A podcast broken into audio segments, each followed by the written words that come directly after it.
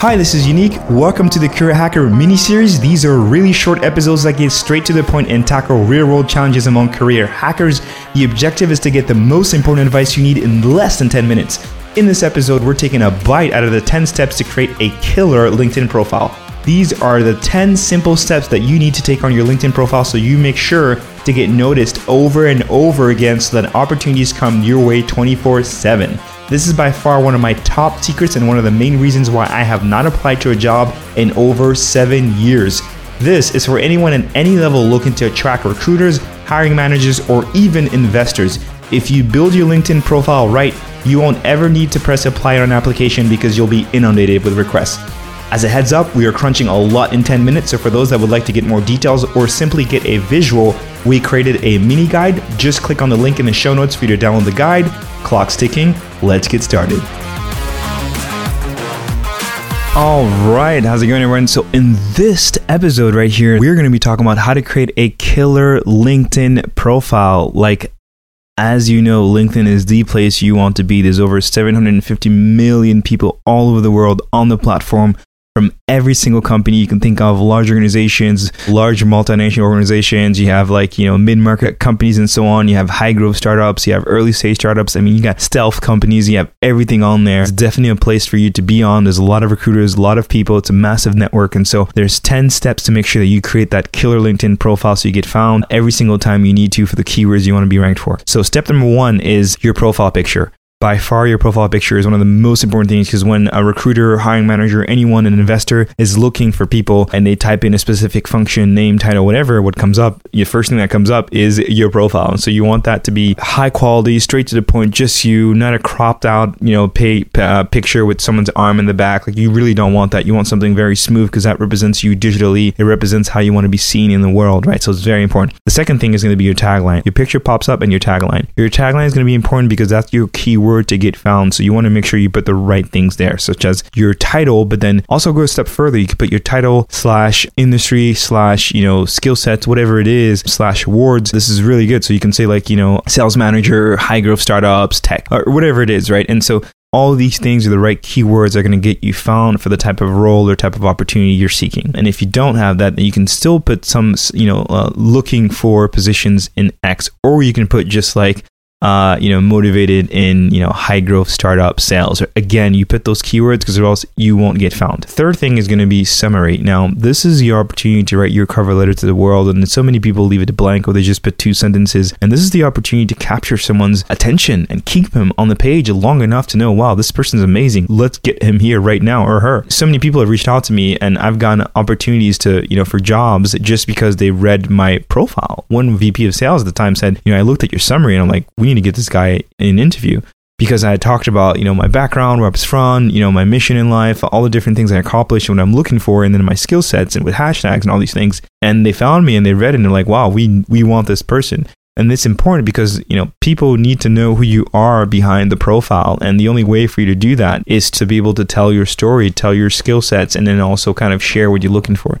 If you don't, then you're just another one member of the 750 million people on the platform. The fourth thing is your work experience. Your work experience is going to be key here because a lot of times people just put like a set of responsibilities. No one cares about responsibilities. They want to know what you achieved. So make sure you talk in action, bullet points, very quick to the point, one single line. Make sure you put there, you know, accomplished, achieved, enabled, grew, whatever it is, like put those things in there and then always put an idea of scale. So it grew 10%, you know, acquired 150 new clients or whatever it is that you need to put, but put those numbers so that people can understand the impact that you've had. The other thing is multimedia. Now, the big difference between, you know, a resume and a LinkedIn profile is that you get to create an experience on your LinkedIn profile. What does that mean? That means you can put in pictures, videos, whatever you want on there to create the energy, the look and feel how you want to be perceived. This is your blank canvas to just be an artist and just go out there and design, you know, the brand that you want to design based on who you are and who you want to become. So make sure you put those videos there, you know, either of things that are interesting to you, stuff that your company's doing, you know, volunteering projects,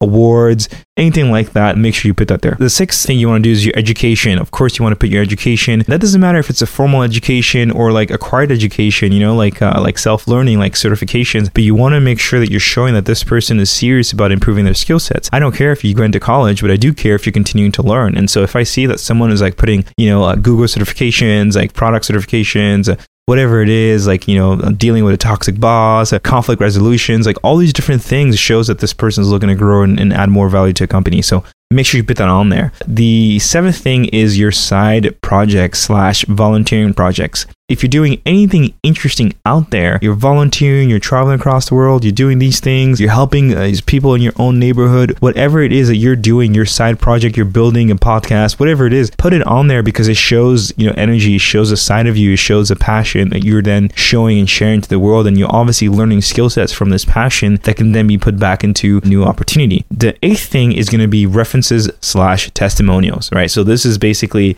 people that are going on your profile and they're saying, yeah, you have the skill sets, yeah, or I should say you have the experience, or I can vouch for this person. We worked on project X. And this is important because a lot of time I have people who reach out to me to say, hey, can you write me a recommendation? And that's the absolutely worst thing you can do. When you want a recommendation, be very specific about what you're asking for. So specifically say, hey, yes, can you write me a recommendation about uh, that project when we did XYZ and we use X skill set. And the reason why you want it to be very specific is because you're building social proof uh, based on your skill sets and experiences that you've had. And you want the right keywords to pop up so that it's consistent from your summary to your tagline to your work experience to the testimonials people are saying. It's all aligned, right? And that's very, very important. Ninth is skills endorsement. So always go out there, ask your friends, colleagues, ex workers, whatever it is, to endorse some of your skill sets. You're working on your LinkedIn profile. You're working on, you know, maybe the next thing. Maybe you don't want to share it, but maybe you want to share that, you know, you're always trying to improve and, and so on, and to make sure that they can click on some of the skill sets that you have and so that is important to continuously do that, you know, every week, every month, just so that you're continuing to have people say, yes, you can do the job. If you have 90 people saying you have these skill sets, it's much better than you going out there and, you know, selling yourself. And last but not least, it's a very easy one but it's your URL link. Now, a lot of times people send me their LinkedIn profile and it's just like uh, some weird letters and symbols and all these things. And it's just like you have the opportunity to just put your name, you know, so it's like linkedin.com forward slash like EN if it's English forward slash your name, right? And if you have a very common name, then what you can just do is put your middle initial in there and there you go. And if that is pretty common too, then, you know, you can add a number or add a couple more initials on there. But in general, that's it. These are the 10, the 10 steps right there. So you got your profile picture, you got your tagline, you have your summary, your work experience, multimedia you're adding around, education, certifications, right? Volunteering, side projects, references, testimonials, your skills endorsements, and then your URL. So there you go. See you in the next one.